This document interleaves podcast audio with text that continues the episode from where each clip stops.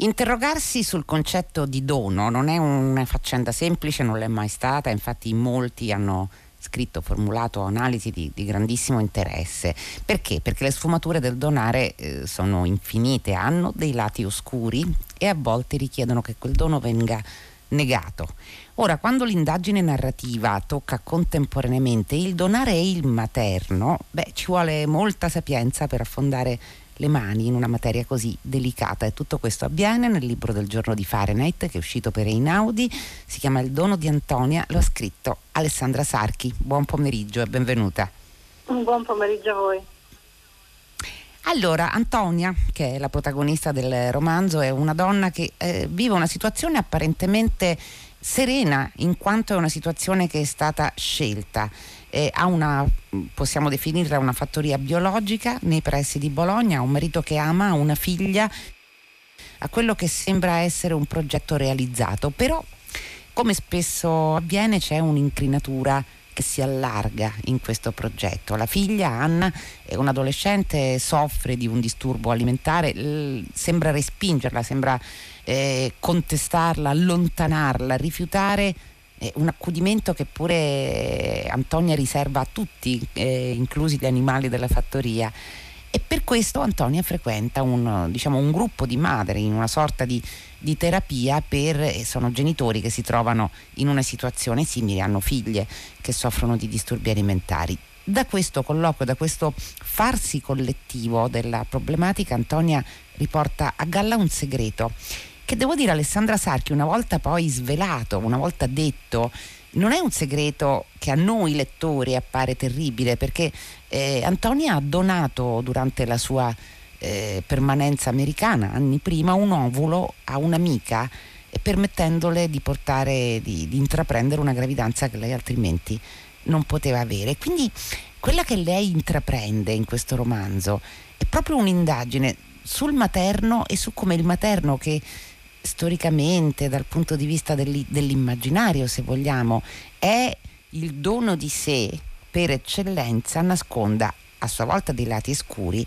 e a volte celi qualche cosa che potrebbe somigliare all'egoismo. È qualcosa che lei insegue da molti libri, questo tema, o sbaglio? Sì, no, è vero, è assolutamente vero. Ehm, ed è proprio l'ambiguità del dono che, che mi affascina e del dono materno, appunto del dono più la maternità, come, come giustamente lei diceva in introduzione, eh, che ha fatto da motore a, a, questo romanzo. Perché, come diceva Levi Strauss, il dono non è mai del tutto gratuito, cioè comunque serve eh, a cementare dei legami e a, fra gruppi sociali ma anche fra, fra individui. E Antonia quando fa questo dono eh, un, un, impulso di entusiasmo, ma anche una forma di riconoscenza perché nel confronto con questa donna, con questa amica, come spesso accade alle donne, lei si è trovata diversa, si è trovata a essere una donna diversa e che si, che, che si piace anche maggiormente. Quindi c'è una forma di gratitudine anche in questo e c'è la volontà di renderla felice. Però poi si rende conto che quello che ha fatto la travalica, è più grande di lei, è un gesto più grande di lei. A volte capita di fare dei gesti che sono più grandi di, mm. di noi stessi e, ed è quello che capita alla, alla, mia protagonista che poi essendo molto giovane ci mette tanti anni per cercare di elaborare eh, quello che ha fatto e eh, in realtà non ci riesce, non ci riesce perché non ne parla, non ne parla mai con nessuno se non con il proprio compagno. E, e diciamo che la cosa diventa, diventa, cogente quando sua figlia comincia ad avere a sua volta dei, dei, problemi, perché lì vede di nuovo un'identità femminile incrinarsi, essere in difficoltà e, e si domanda perché. Sa una cosa che, che effettivamente viene, eh, viene all'evidenza in queste pagine, non solo la capacità di autoanalisi, perché lei diceva poco fa appunto si fanno poi dei gesti, dei gesti di, di grande generosità quando si è giovani, anche forse quando non lo si è più moltissimo, però c'è sempre quell'ombra che non tutti sono capaci di individuare, dimostrare di essere capaci di donare. Perché c'è un episodio che Antonia riporta alla luce di, di, un momento in cui lei non è riuscita a donare il sangue, questo che nella sua famiglia era considerato soprattutto ecco, dalla madre qualcosa di, di non concepibile, ma lei non ci è riuscita, è svenuta, ha avuto paura. E quindi è, è anche il guardare dentro il chi siamo davvero, che non è, ripeto, faccenda da tutti, per capire se quell'atto di generosità è in realtà un atto di terribile ibris. Beh, sicuramente Antonia vuole dimostrare a se stessa di essere eh, meglio di quanto, di quanto, sua madre le aveva fatto credere, in fondo sua madre quando lei non riesce a donare il sangue le fa capire che è rimasta molto delusa e noi sappiamo quanto possa pesare la delusione di una madre, lo sguardo eh, sì, disincantato di una madre che si aspettava qualcosa da te che non sei riuscito a fare. E, ehm, e questo Antonia lo rielabora facendo un gesto che è ancora più grande, quindi non donando genericamente il sangue, ma donando il proprio DNA, una parte ancora più fondamentale anche perché col sangue si mantiene in vita una creatura già esistente, con un ovolo se ne fa una nuova di zecca, che è quello che esattamente accade. E, ehm, ed è un gesto che per lei rimane per molti aspetti astratto, perché lei poi questo bambino si è riuscita a rivederlo, non, non, vuole, non vuole, nemmeno vederlo nascere e quindi teoricamente se, si libera dalla responsabilità del gesto che ha fatto. No? Io, io, te l'ho dato e poi tu ne farai quello che, che vorrai. In realtà, come tutte le presenze fantasmatiche, eh, questo figlio non figlio lavora nella sua, nella sua testa per molto tempo c'è un altro, ecco, questo lavorare nella sua testa è, è qualcosa che comincia a venire alla luce. Lei prima diceva, Alessandra Sarchi, del, del non parlare. Quando eh, Antonia, insieme a, a delle altre donne, alcune altre donne del gruppo di terapia che lei segue, cominciano a parlare, anzi Antonia all'inizio non parla, ascolta sostan- eh, soltanto e, e, e quasi si vergogna di se stessa perché non riesce a ricambiare l'apertura di credito, diciamo che le altre donne eh, le fanno raccontando la loro storia. Eppure ha ben chiaro che risolvere significa parlare. C'era una storia breve perché è, questo romanzo è anche in parte un romanzo corale, Alessandra Sarchi, quando Alice racconta della storia di suo padre, eh, della storia di suo padre che veniva scambiato per terrorista e forse terrorista non era e viene incarcerato per una sua leggerezza, per un per un disegno con cui aveva copiato le scritte che aveva visto nel, nello scantinato, insomma, dove suo padre si riuniva con i suoi compagni, Antonia ha ben chiaro che Alice dovrebbe dire a sua figlia che lei amava suo padre. Ecco, pronunciare la parola amore è come se per tutta la prima parte del romanzo, finché poi il figlio dell'amica di Antonia, Mirta, che ha ormai 26 anni, non decide di compiere un gesto e quindi di andare a cercare eh, la sua madre biologica, chiamiamo così, o colei comunque che ha reso possibile la sua nascita, ecco, la parola non viene detta. Sì, beh, è, è un romanzo in cui il, il raccontarsi eh, crea la possibilità di, di poter mh, mm, superare le cose. E, sì. mh, mm, mi interessava molto nella prima parte costruire un dispositivo narrativo che mi consentisse eh, di far incontrare persone quasi sconosciute, come talvolta accade, accade a tutti noi, Beh, negli ambulatori per esempio degli ospedali è una cosa comunissima che ci si racconta dei perfetti sconosciuti, ma anche sui treni, sugli aerei, insomma. Mm, quanto più le persone sono sconosciute, tanto più quasi si è portati curiosamente a raccontarsi, forse proprio perché si pensa che vabbè, quella persona non la si vedrà più e quindi è un, è un racconto senza implicazioni. In realtà l'implicazione è, è, proprio per se stessi, che nel momento in cui ci si racconta ci si ridisegna. E Antonio mm. non, è di, non, è capace di, farlo per, per un lungo tempo, anche se la condivisione che le sue amiche Alice e Sara fanno le è di grande conforto perché è nel, è nel, racconto altrui che lei comincia a rimodellare se stessa e a capire anche, eh, cosa che poi capirà in maniera definitiva,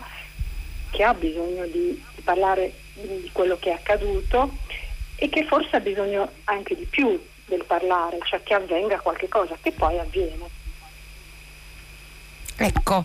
questo poi, questo poi diciamo così, pone anche un ulteriore problematica. Eh, io vorrei sottolineare mille volte la, la, delicatezza con cui lei affronta una questione che può essere ed è una questione anche divisiva che riguarda appunto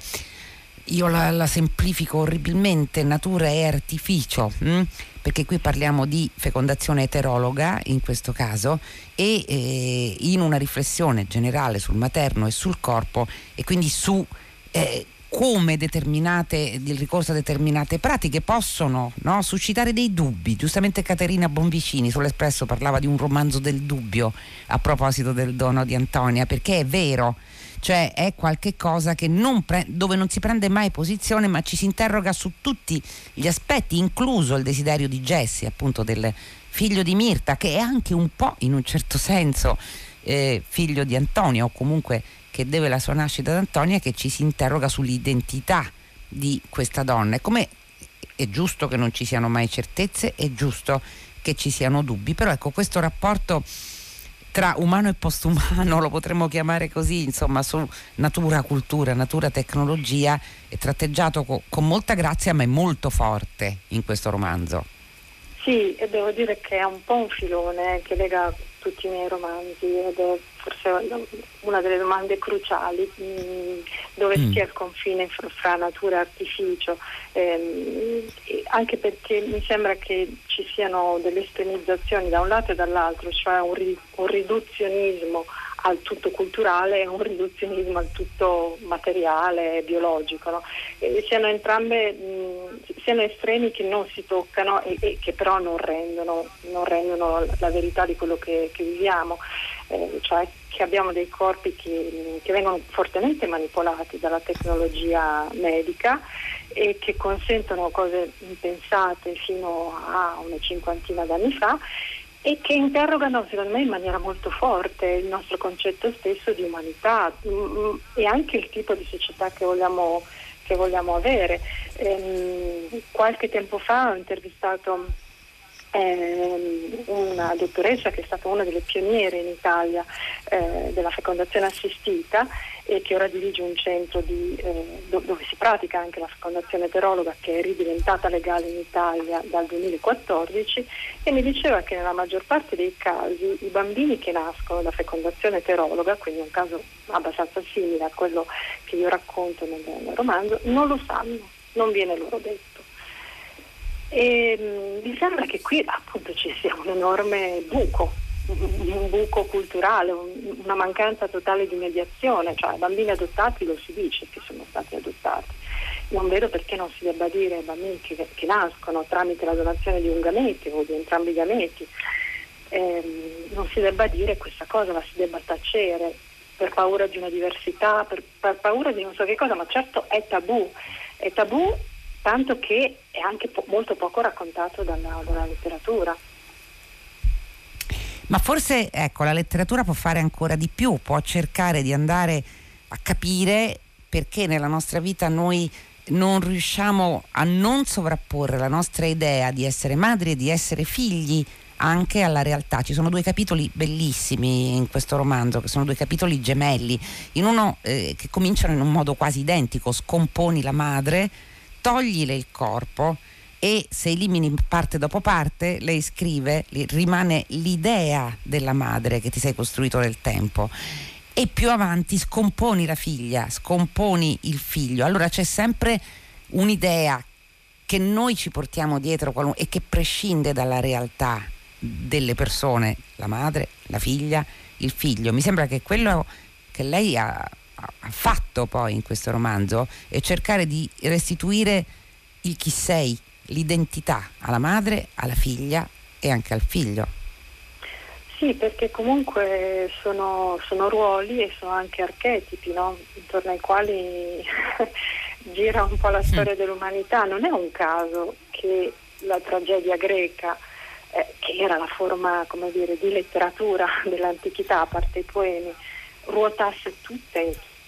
questioni familiari, di ruolo, no? di cesto, rapporto madre-figlio, rapporto figlia-padre, rapporto fra i fratelli, no?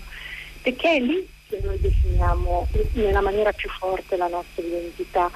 ed è chiaro che al di là del portato personale che è sempre determinante, noi abbiamo anche dire, un inconscio collettivo, un immaginario molto sedimentato su queste figure, su quello che ci aspettiamo da loro, sui ruoli che, che, che ci vengono assegnati. Non possiamo prescindere da questo. Il mio intendere essere madre è molto storicamente collocato nell'Italia appunto del XX secolo del XXI in cui io sono cresciuta e credo sia molto diverso l'intendere essere madre per una donna che sia cresciuta in, un'altra latitudine. In un'altra, ehm, quindi l'interazione fra quella che è una base biologica, una cosiddetta predisposizione fisiologica e poi quella che è eh, diciamo, tutta la cultura che noi costruiamo e tutte le mediazioni che costruiamo intorno a questo eh, determinano poi i ruoli e quanto noi ci riconosciamo in questi ruoli. I miei personaggi eh, cercano di andare al di là del loro ruolo, forse proprio perché è un ruolo che vedono incrinato, messo in discussione e questa messa in discussione la accettano anziché rifiutarla. Non solo, eh, c'è un, un, quadro che torna in questo romanzo ed è una riproduzione eh, della pala di Brera di Piera della Francesca che restituisce, devo dire, attraverso le, naturalmente le parole di Alessandra Sarchi, anche sia la pienezza sia la, la fragilità del materno, perché eh, sulla testa quest- della Madonna dipinta da Piero della Francesca c'è un uovo, un uovo appeso alla catenella che sembra chi guarda di estrema fragilità, così come il bambino che è sulle sue ginocchia sembra in una posizione insicura, potrebbe scivolare da un momento all'altro dalle ginocchia della madre. È come se equilibrio e incertezza e appunto la fragilità del materno restituissero la nostra fragilità e non è così scontato, non è così scontato in un momento in cui tutto sommato noi siamo stati abituati a pensarci poco fragili o ci era richiesto, per meglio dire, di, di dimostrarci poco fragili. Sì, sì, anche sono, sono, d'accordo su questa lettura. Io vedo nella, nel potere della madre, cioè il potere che ogni madre mm. ha, che è enorme sui figli, anche un enorme lato non solo oscuro, ma di grande fragilità, perché è un potere che le viene e, e, e, quindi ogni madre teme e ha paura anche dei propri figli, non solo ha paura che stiano male, ma perché sono loro che le hanno dato questo potere, il potere della vita. No? E quindi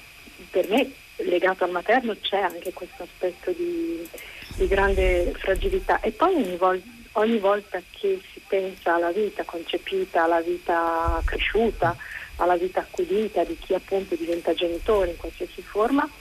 secondo me è, in, è, inevitabile pensare ad una forma di, di, fragilità perché noi non siamo onnipotenti, perché le nostre vite, lo abbiamo visto benissimo, possono essere sbaragliate in qualsiasi momento eh, da un, virus infinitesimale che non vediamo nemmeno con gli occhi. Quindi eh, mm. questo senso di fragilità secondo me è un, è un, è un dato che dobbiamo, che dobbiamo acquisire è un dato forse appunto nuovo, come diceva lei, della, della sensibilità che non ci è stato trasmesso. Eh, Senta, lei è una, storica, è una storica dell'arte e quindi eh, ha scritto tra l'altro dei libri bellissimi di cui abbiamo parlato a Fahrenheit sul rapporto fra arte e letteratura. Come è stata la prima cosa che le è venuta in mente la pala di Brera con quel suo uovo? Eh, beh, diciamo che a un certo punto, come sempre mi accade mentre scrivo, io ho bisogno di un'immagine e quindi siccome eh, immaginavo molto, fantasticavo molto su, sull'idea dell'uovo, sua, eh, dire, sul suo essere un universo in sé compiuto ma anche così fragile, no? come un guscio si fa prestissimo a perforarlo, per quanto sia perfetto no? da vedere. E, e il dipinto di, di Piero della Francesca mi è venuto in soccorso anche perché appunto notavo nel, nel, dipinto di Piero queste ah, incongruenze, cioè la simbologia dell'uovo così bello, perfetto che è l'incarnazione, ma anche così sospeso al nulla, perché veramente non si sa dove sia agganciato, e così come questo bambino che sembra che stia scivolando, e tutto però avviene in questa atmosfera sempre eh, rarefatta, questa luce perfetta, come se fosse appunto il primo giorno del mondo, che è quella di Piero della Francesca. Senta, lei prima giustamente parlava del potere della maternità, che è qualcosa di cui si parla molto poco volentieri abitualmente, perché il potere ecco, comprende un lato un lato oscuro, ancora una volta siamo a questo punto, però eh, suo, in questo romanzo Alessandra Sarchi, cioè le madri vengono mi viene da dire assolte in un certo senso, perché non c'è quello che potrebbe essere quel groviglio di colpa che in genere ricade sulle madri, soprattutto se le figlie adolescenti soffrono di un disturbo alimentare. C'è stato un momento in cui l'associazione era quasi automatica e quindi comunque la colpevole veniva considerata la madre. Così come eh, anche se questa colpa aleggia, per esempio in, in Mirta, nella madre di, di Jessie, che eh, rivela al proprio figlio eh, una parte della, de, dell'origine della sua nascita quando sa di essersi ammalata, quando sa di dover subire una delicatissima operazione al cervello da cui potrebbe non risvegliarsi. Quindi c'è eh, le madri da lei raccontate si sentono in colpa, ma lei che le racconta non vede colpa in loro, questo sembra. Soprattutto i figli non vedono la colpa, Jessie non la vede, a un certo punto dice